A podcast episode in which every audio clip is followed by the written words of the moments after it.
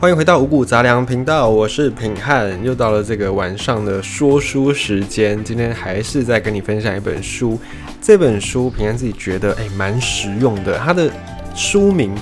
非常的好懂，叫做《三年后你的工作还在吗》，它是由时报出版的。那这本书的作者呢是姚诗豪跟张国阳这两位作者，在这本书里面呢，他讲到就是有一个世代。我们之前都会讲说什么 X 世代啦、Y 世代、Z 世代等等一世代，而这些世代都太多了，我们都搞不清楚。但是我们用年级来分，可能你就非常的好懂。比方说，我们会说五年级生、六年级生、七年级生、八年级生，现在已经到了九年级生。那再来，它的这个数字代表的就是我们民国的年份。比方说，五年级生就是民国五十几年，从五十年一直到五十九年都可以算是五年级生。那以此类推，七八年级生就是民国七零年代一直到八零年代出生的这一代人，就叫做七八年级生。那再来，民国一百年之后，还好像还没有听到，因为这群人现在应该还很小，所以好像还没有听到这个零年级生，不知道他们以后会被怎么称呼。好，没关系，不管，反正在这本书里面提到了一个世代，还蛮有意思的，它叫做六七年级这个世代，这个世代。这本书里面给他们一个定位，叫做“骑虎难下”。什么意思？“骑虎难下”是讲说自己好像身陷了险境，进也不是，退也不是，怎么会这样来形容六七年级呢？因为在六七年级这个年代，呃，一九九零年台湾股市那次第一次突破万点大关，那各行各业一片的欢声雷动。那那个时候，在这本书的作者他还只是一个高中生。但是他曾经看到看到一则新闻，就是那个年代，一九九零那个年代，有证券公司的清洁员哦，还不是这个营业员哦，清洁员都可以领到十几个月的年终奖金，这个在现在是一个很难想象的事情。所以那个年代真的是呆完吉 in 卡巴，台湾的钱太多了，多到淹了脚，淹到淹过脚踝这样。然后政府也是大兴土木啦，企业投资啊都非常的畅旺。所以一片看到的都是欣欣向荣，在那个年代科技业的带动之下呢，台股、台湾股市在九七年跟两千年又再度站上万点。那也因为那时候的科技科技行业算是当红炸子鸡，非常的夯，所以去科技业工作的人，大家都会给他一个科技新贵的名称。这个名称如果你听过，诶，那代表你可能有点年纪哦。科技新贵，当时候呢，可能大家梦寐以求的都是要进到科技业去工作。竹科那个时候是大家觉得哇，全部里面都是有钱人，可能你去那边工作一年，然后你分红，股票的那个分红，你就已经可以是别人赚了三四年的年薪。所以大家那时候大家疯读书，就是为了要进竹科去工作。但是这个作者他也讲到，等到他两千年的时候，他正式踏入职场。但他觉得，哎，好像没有像他之前看到的那么样的繁荣，就是至少他自己的钱包没有跟着其他人一起繁荣起来，没有一起成长。那他周遭的这些同学，有踏进科技业的同学，也觉得，哎，好像跟他们年纪小的时候看到的那种科技新贵的荣景不太一样。可是这个荣景。他们看到的那个荣景，到他们正式踏入职场，没有隔几年哦，这隔大概五六年而已。在这群六年级生，他们进公司之后，就发现，哎，比自己早几年进公司的那些五年级生、那些前辈们，跟他们这些菜鸟有一个非常大的财富差距。就有人曾经算过，在那个公司竹科的一些公司里面，你看员工的编号。你就可以知道他大概的身价是多少。像是五年级后段班的那些前辈，虽然只找这些六年级生几年进公司，可是他们彼此的身价就至少差了一个零，他们的财富至少后面就差了一个零。那在科技业逐渐成熟，像过去这种一系暴富的科技新贵的传说，他就只能活在以前的人的嘴巴里跟耳朵里，在六零。就是六年级生踏入职场之后，他们再进去科技业，就不像是过去他们所听到的那么样的梦幻，随之而来的是爆肝、是过劳、无薪假，所以科技新贵也被大家开始戏称科技挖贵，啊，就是你连一碗蛙贵都不如。所以这样的一个场景，让很多六年级生的人呢觉得，哎，有点尴尬啊，甚至七年级生更尴尬，因为六七年级生他们从小就是爸爸妈妈会督促这一群人要用功读书，取得高学历，你才有机会进入好的企业，过一个好的人生。那这群六七年级生，他们从小就是受到这样的一个思想灌输，所以他们也确实让自己去做到这些事情。我觉得比起后来的八年级生、九年级生，有很多的三 C，有很多的外在的诱惑，六七年级生。的那个环境，念书的环境相对单纯许多，所以有很多人确实就真的是把书给念好，然后考到一个好学校。他本来想说拿到一个高学历，终于可以进去科技业当科技新贵的时候，却发现，哎，怎怎么经济已经发展的不像是他们之前看到的这么样的 OK，就很像是你在排队结账的时候。有的时候你去一些大卖场，去一些超市，你排队结账，然后如果他只开一个收银台，大家都排在那里。可是当他开了第二个收银台，在你后面的人就全部都会往第二个收银台去。那在前队伍前段的人呢，他们也会觉得说，没关系，反正快到自己了，所以他们就继续在原的原本那一条队伍等。但是六七年级生，作者说他们就很像是队伍的中间那一段的人。开了第二个柜台，你要去也不是，因为你后面的人都已经过去了。那你要留在这里也不是，因为前面还一大堆的人在等着要结账，所以就有点卡在那边。到底要走吗？还是要留下来呢？就会变得骑虎难下，就会变得很尴尬。那那个时候，作者他碰到这样的一个状况，他也觉得诶很纳闷，很匪夷所思。就是大家那些大人不就是跟我说？只要你好好念书，考上好的学校，有好学历，就有好工作，你的美好人生就等着你，不是都这样吗？可是为什么我照做啦，却没有得到相对应的回报呢？应该有很多六七年级生的朋友会有这样的一个疑惑，会有这样的一个困扰。但是后来这个作者他就觉得，他就呃经过人生的一些试炼，经过人生的一些经验，他发现。其实他们付出，就是六七年级生这一辈的人付出的比他们的前辈，比四五年级生，比二三年级生来说呢，有付出没错，可是那个比例差的有一段差了蛮多的。我们都知道说，在投资界，不管你投资什么，只要你投资的东西风险很高，那么相对来说它的报酬就会高。反过来讲，你投资的东西风险如果很低，那它的报酬就会低。这个作者就在这样的一个投资学里面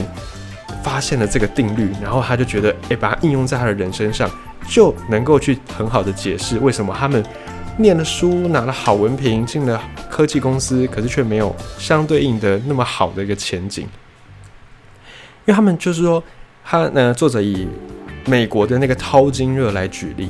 在美国很久很久以前。美国比较发达的是东岸东部这边，因为跟欧洲的地理位置相对近，所以很多的欧洲的人就移民从这个大西洋坐船到了美洲的东岸，美国的东部这个地方来定居。那那时候的美国西部还是一个呃，不能说是蛮荒之地，因为还是有一些美洲的原住民，但相对来说就是没有那么样的现代化，没有那么多的城市，所以一开始到美国去的这些欧洲移民，他们就。往西各各种原因就开始往西去探勘、去探险，然后呢，就偶然有人到了加州，结果发现哦这里有金子，于是开始了一个淘金热，大家就蜂拥而至，每个人都听说哇，美国的西部、中西部有金子，每一个人都开始蜂拥而至，要前往美国的中西部，前往美国的西岸去，想要来掏到金子，然后从此人生就一夜致富。当时有很多人都这样想，可是最早最开始那一批人，他们可以说几乎是单枪匹马，就一只马，一支手枪，就这样，他们就踏上了这个旅程。他们也不知道前面到底有什么样的人，有什么样的事物，甚至有没有金子。第一批去的人都不知道，他们是冒着非常非常大的风险。那等到第一批的人挖到金子之后呢，后来再去的这些人。人多了，于是就开始有一些商业嘛，就会有旅馆啦，哦，有人开始建道路啦，建铁路。于是你后来要再去的人呢，都相对来说比较轻松，而且比较安全。所以这个作者他就从美国的这个淘金热的历史，他就去验证，哎，真的你一开始去的人什么都不知道，什么都没有，没有什么资源，你冒着这么大的风险，搞不好你一去就不回了，你去就客死异乡。冒着这么样大的风险，于是找到金子，这样就是你自己独享，你自己独吞。那等到后面的人要再去，那旅馆也盖好了，铁路也盖好了，你就轻轻松松的一个人拎着一个皮箱、一袋行李，你就可以出发了。相对前人，你已经少付出很多，你几乎不用冒什么风险，顶多就是浪费时间而已。所以你没有找到金子，那是当然的，那是非常合理的，因为你做的风险很低，所以你获得的报酬当然也不会高到哪里去。所以在投资也是这样子，股票的风险高，所以它的收益报酬相对也高。那基金它是比较稳定的，相对来说比较稳定。它因为风险小，所以你得到的报酬也相对就比较少。那应用在人生里面也是这样子。这个作者他就说，像他们这些六七年级生，虽然很辛苦，念书也是有念，也是念到没日没夜，也没错。可是比起他们的前辈，比起这些。四五年级生，甚至二三年级生，这一些人，他们那时候根本就没有什么样的科技业这样的概念。那时候，整个世界对他们来说都还是一个非常辽阔的世界，所以他们就是在那个年代，你可以念书已经很了不起。在四五年级生他们成长的那个年代，你能够念书已经很了不起，你能够念到大学更了不起。在那个年代，大家想要自己的小孩做的，无非就是什么医生。律师，嗯，那时候老师甚至还不像现在大家这么样的受到尊重。现在老师也很难考，在那个年代呢，老师还不是那么样社会地位高的行业，可能就是医生啦，或者是律师啦，这样子有头有脸的为家族争光。那在那个年代，大家都想要当医生，大家都想要当律师的那个年代，你怎么敢念了大学还念的不是医科，还念的不是这种法律系？你去念的是科技业，你怎么敢？所以像当时候那些三四年级生、四五年级生，他们在那个年代没有前人为他们当示范，没有前人在前面的路走给他们看，他们就毅然决然的选择了这样的一个科技业去从事。那他们就像是美国在淘金的那第一批往中西部去的人，单枪匹马，什么资源都没有，甚至这个东西。这个领域念了能不能够温饱，都还是没有人能够知道。也因此，他们当上了科技业的一个主管之后，当然能够赚到的就比后面再来的这些六七年级生还要多。这个就是相对的。所以作者后来也释怀了，因为他就发现啊，这个事情就是这样子，每个人都很辛苦。那当这些辛苦的人辛苦的程度都差不多的时候，那比的就是你先来后到的一个顺序。所以在这几年，你经常可以看到新闻上啦，或者是一些商业杂志有一些案例哦，比方说什么读到博士，结果去卖鸡排，那这样的一个故事就会被大家呃很热烈的讨论，大家就会觉得那个反差很大，或者是念到硕士，然后当搬家工人，当然职业本来就没有什么样的贵贱，本来就没有说哪一个职业是优于其他职业，只是在台湾我们的主流社会价值观相对来说还是。比较会有一种万般皆下品，唯有读书高，大家都觉得还是好好读书才是人生唯一的出路，所以你就会发现，在这几年这样的一个故事越来越多。那反过来说，如果是家境比较不好的啊，家里没有什么资源，可是他却苦读念到硕士、念到博士这样的一个案例，也会让很多人觉得心神向往，觉得应该要跟他看齐，跟他学习。这个就是目前台湾。大部分的人主流的价值观还是觉得读书才是你翻转人生的一个重点。然后，尤其像我们的这个前总统陈水扁，他的自己的故事，当年大家应该都也都耳闻一些哦。三级贫户靠着自己自学，非常努力的学习，然后考上律师，最后当上总统，这样的故事，我们超脱政党，超脱政治上面的党派的偏好。我们单纯就看这样的一个故事，你就觉得非常的励志。那这样的一个故事，还是在现在很多人津津乐道，你就知道大家还是会觉得读书才是唯一的出路。好，那既然我们都已经知道了，现在的六七年级生也好，甚至八九年级生也好，可能我们都没有办法再依循过去的这条读好书、拿到好学历，然后进到好工作，你就有美好人生。很显然的，我们都。不再能够印证这句话。也许你可以相信，但是你现在要印证，已经比我们的父母那一代要难上非常多。那难道我们六年级生以后的六七八九年级生就一辈子就这样吗？一辈子就只能活在前人的阴影当中吗？当然也不是这样子。因为现在有网络的兴起，网络出现普及，让很多事有了翻天覆地的转变，就好像是当年的工业革命在英国展开了第一声枪响之后，整个世界也为之大变一样。网络就是一个这么样的事物，它就好像是当年的英国工业革命，现在也正在翻转这个世界。那再聊一下这个六七年级生之后呢？现现在其实你可以把这个标准年龄放宽，六七年级生你可能要把八年级生也加进来，甚至九年级生也要加进来，因为九年级生的前段班就是九一九呃民国九十年之后的前段班，这些人呢也准备要毕业，准备要踏入职场，所以你现在可以开始把这个范围再稍微扩大一些些，包含六年级生一直到九年级生的前段。都可以来纳入我们等一下要分享的这段文章里面，当做一个主体。其实我们这一代人，就是我们讲的是六年级一直到九年级前半，我们这一代人相对来说还是也蛮幸运的，因为你可能可以回家问一下我们的父母这一辈，或者是在更早一点祖父母这一辈，他们从小的生活环境是非常的困苦的，可能一个家庭里面生的人数，生的小孩有。十几个有在平安的阿公阿妈那个年代，一个家庭生十几个是很正常的。那等到平安的爸爸这一辈的时候呢，五年级生这一辈，他们一个家庭大概也少一点，也都还有三四个、四五个的小孩。所以这样的一个人数，你就会发现说，哎，当年要养这些小孩其实是蛮不容易的，因为一个小孩就是一张嘴巴，就是要吃饭嘛。那这些小孩你要如何去养育他呢？可能很多人就也小的时候没有什么好的营养，没有办法。很好的去成长，然后在吃饭的时候都只能吃这个地瓜签、韩吉枪，或者是煮这种地瓜稀饭等等。不像我们现在，我们这一代人一出生也可以算是非常的幸运哦，都可以温饱，而且营养可能还可以过剩。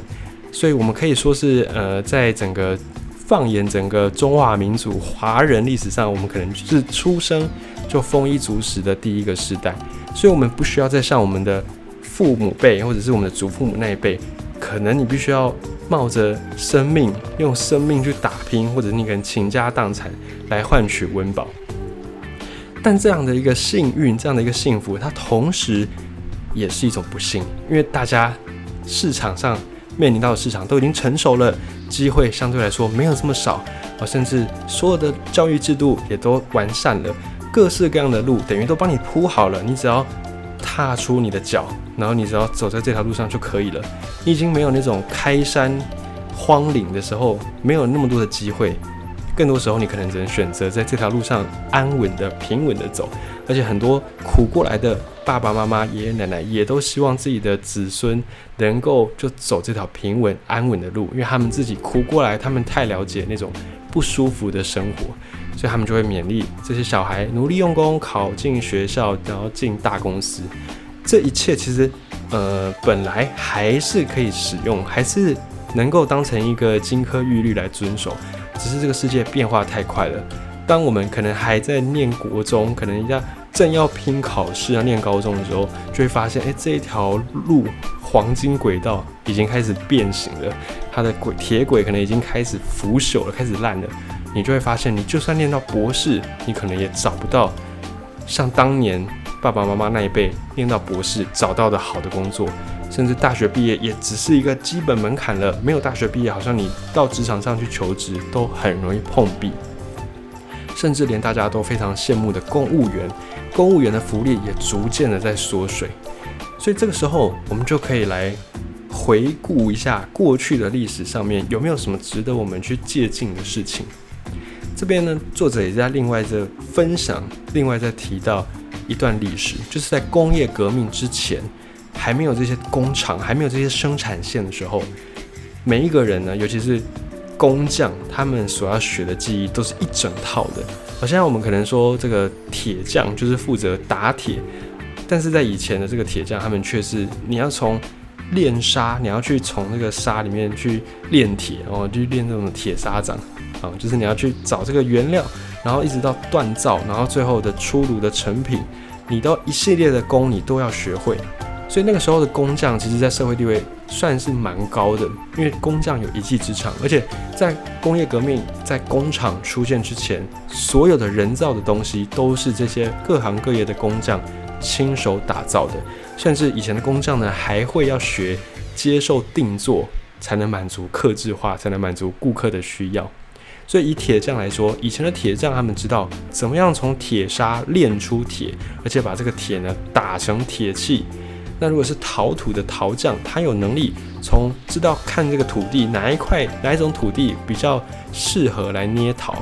然后揉土塑形上那个釉彩，最后烧变成陶器。陶匠要有一系列这个能力，所以以前的工匠要学的东西非常的多，他们就往往会用十年、二十年、三十年来去做一个行业。以前的这种行业也衍生出了师徒制度，就徒弟呢跟着师傅做中学，甚至呢一开始可能你还学不到这个领域的一些专业技术，你只能帮师傅打杂，当师傅的这个诶卡丘郎下人这样。你逐渐累积师傅的信任跟经验，你才有办法去学会一个东西。而以厨师来讲，呃，以前你想要当一个厨师，你要么就是非常的刻苦耐劳，你要先从一开始你可能还摸不到菜，你连菜刀都摸不到，你一开始就只能扫厨房，然后来整理这个挑菜啦，或者是剥壳啊、去皮啦、挑叶子什么之类的，你可能要这样熬熬熬了三四年，你才有办法。摸到菜刀，那摸到菜刀，你也不是一下子就开始料理，你可能切个葱，切个蒜头，你要再切个两三年，就只切葱，只切蒜头，然后你才有办法再去学更多的料理方式。像很多的厨师，现在呃，大家一线的名厨，呃，比方说阿基师，你可以去查一下他的故事，他也常常在讲，他们以前那个年代要做厨师，当学徒那是好辛苦的事，但现在你想要当厨师，比较没有那么样难了，你就念个。餐饮学系，你就去培养一些学理的知识，然后你再去考一些证照，然后你就可以在家里面开始去从事你的厨师生涯。所以，像以前的这种师徒制，跟现在的学系、大学科系，已经让整个产业发生了一个翻天覆地的变化。好，所以工匠，我们知道了这个工匠这个职业、这个行业，它是一个非常厉害的职业，他们可以从无到有。产生一个产品出来，好，我们先记一下工匠。好，在第二种人，第二种人叫做商人，行者要有一个技能，就是要掌握特定族群的需求跟偏好。因为商人是一种搬有运无，他本身不生产东西，他是负责卖东西。那以前 A 到 B 的地方的距离可能是非常的遥远，一般人不会没事就从 A 跑到 B 去，可能。就是要做很多的交通工具，那因为这样旷日费时，大家都还要在种田生产，让自己温饱，所以不太会有人没事就是在 A、B 两地跑来跑去。于是商人这个行业就出现了。以前的这个商人就从 A 这个地方好带一些这边的特产，然后去 B 这个地方来跟 B 这边的人交换以物易物，那甚至是借此来赚取一些贸易的差距、贸易的利差。所以，商人这个行业、这个职业，他们有一种能力叫做行销的能力。他们知道某一些人需要什么样的东西，他们知道进什么样的货能够让自己有最大的收益，能够投其所好。我们也再记一下这个行业。刚刚第一个工匠，第二种商人，第三种总管。总管在西方、东方都有。东方的以前那种豪宅三合院、四合院里面呢，就会有一个总管、掌柜这样。那在西方就会有一个管家，在城堡里面啊，王公贵族啊，旁边都会有个老管家。那不管是总管也好，管家也好，他们都要非常的清楚说，哎，这个家，这个三合院里面有哪一些的人，有哪一些资源，那要哪打理哪一些琐事，然后他也要去协调说，哎，厨师几点要做什么，园丁几点要做什么，马夫几点要做什么。所以在一个组织里面呢，总管这个角色其实就是一个经营者，一个 manager。在一个组织里面，总管他要去协调不同的人事物，他不像是工匠可以从无到有打造一个东西，他也不像商人要搬有运无要行销，但是呢，他必须要懂得每一项资源要放在什么样的地方，才可以发挥最大的价值。所以未来我们要学习工匠的这种从无到有的精神，然后寻找商人他们的行销，知道你的客户需要什么。以及学习总管如何去运营一个组织，如何去运用你手边的资源，来去让你自己发挥最大的一个能力跟价值。所以这是这本书里面作者特别提到的。我们可以再回溯一下，我们再复古一下，从过去的这些三种不同的职业来学习未来我们个人的能力。所以未来。我们的战斗单位可能已经不再是一间大公司，甚至可能不是一个团队，很可能就是我们自己一个人单打独斗。但是一个人单打独斗，你一定要让自己具备三两三，你才办法上得了梁山。就要学工匠从无到有的一个精神。所以，那么这个从工匠这边，我们可以再岔开来讲，就是现在啊，你有没有发现我们的这个学校的科系其实都跟职场上非常的相关？什么意思？比方说，哎，会计系出来当会计，那在公司里面就有个会计部门；然后机械系，然后出来就是一个工程师，在公司里面就有一个工程部门。有没有发现？哎，怎么这么巧？就是好像学校的科系呢，就等于是一个职业培训所，让你有一出学校，你就有办法去让自己从业。你有没有发现？好像是这样子。但其实呢，现在我们这个教育体系，它就是为了工厂。为了生产线而存在的，因为我们刚才讲到工业革命这个事情，工业革命出现了之后，你要生产一个东西，时间已经少了非常非常多啊。在书里面也有举例哦，以前呢，大头针，我们在呃枕头上啦，在缝这个枕头布啦，或者是在做一些手工艺的时候，有个大头针。大头针在工业革命以前呢，都是工匠来生产的。那每一个生产大头针的工匠，他们要学会把铁线整直、裁切、磨尖，然后再装钉头、再包装，一系列的过程。那每天一个工匠大概可以生产二十支到三十支的大头针。可是等到工业革命工厂出现之后，整个生产线变得非常的快速。这些工人呢，不再需要像工匠一样从头到尾都包办。每个人只要负责一项工作，我负责整铁线就专门整铁线，负责裁切的就专门裁切，负责包装的就专门包装。所以每一个人呢，不再像过去的工匠一样什么都要会，你只要会其中一个步骤就好，你只要把你的这个步骤做好，重复就好了。那在这样的一个状况之下呢，每一天可以生产出四千八百根大头针，这个已经是不是五倍、十倍的差距，是两百倍的一个差距。所以在工业革命之后，这样的生产线的概念快速的席卷全球，像是农业、畜牧业也受到影响。以前我们祖先老祖宗在种田，我可能就是慢慢这样种，插秧就是慢慢插，一根一根这样插。但是工业革命之后呢，插秧什么人力不用靠人力，一台插秧机开过去，马上整个田都插好了。所以它影响的不只是工业、农业、牧业也都受到影响。那这样的一个产业线。一个有个非常大的一个变化，那么对于劳工的培育也变得非常的重要。在以前，你想要从事一个行业，你必须要把这个行业所有的事情你都得学会。但是工业革命出现之后，有生产线这样的一个概念之后，每个人不再需要学全部的东西，你只要会一点点东西，但是你要非常熟练。所以后来工业革命之后的人员培训也朝着这个目标迈进，这个时候也开始所谓的专业分工。因为在过去这种师徒制度，我们刚才讲，你可能要花好几十年才可以培育出一个在这个领域的匠人。可是，在工厂的世界，在工厂的时代里面，劳工你不用会这么多，你只是一个生产线上的小螺丝钉，你只是一个小零件，你要把你自己的事情做好才是最有效率的。比方说，工厂机器坏掉需要维修啊，那就请专业的工程师；需要记账就用会计，专业的会计，以此类推。于是呢，学校就渐渐的变成一个职业培训所。以前在呃以中国来举例好了，以前这个中国的学校大学，他学的是什么呢？学的不是教你怎么记账，不是学机械原理，而是学一些经典，学一些古人的思想，学一些四书五经，要来经世济民。你未来是要当官的。但是后来工业革命之后呢，你就会发现大学这个名词有了一个新的意义，变成你要学习专门的一些科目，为的是什么？为的就是要服务整个生产线。所以你就会发现，大家开始商业里面又在细分哦，商业里面有会计哦，有商业管理哦，还有各式各样不同的这个很保险，然后财经等等等等。但以前的，你想要当商人，你可能这些东西你都要会。但现在你不用全部会了，你只要会一点点就好。你只要学你专门的东西，把它熟练好就好了。那每个人再从专业的分工来去贡献自己的所学，然后来交换这些物资、这些金钱，养活自己，来喂饱自己。于是我们现在的社会，你都可以说，教育体系就是为了这些工厂、为了这些生产线服务的。有很多的教育学家就说，其实现在啊，在教育里面。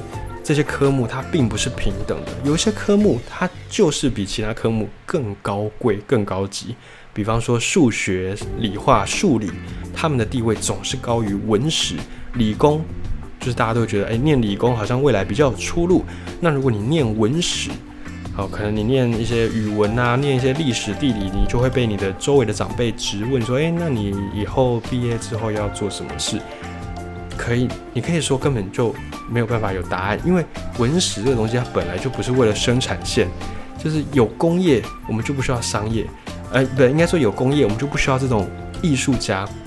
然后艺术家又又不如很多的这个体育体育的一些专业，所以在过去的年代了，你经常可以听到说体育课啦、音乐课被拿来上数理课，可是你应该从来没有听过有人去借数学课，然后来帮你上音乐、帮你上体育。这个原因就是因为，当时候工业生产线上不需要音乐家，可是需要很多工程师，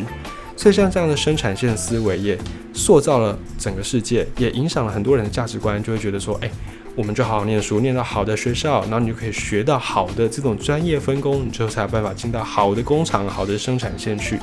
但是这样的一个生产线思维，很显然已经不符合当代的一个全球化浪潮，已经不符合网络时代了。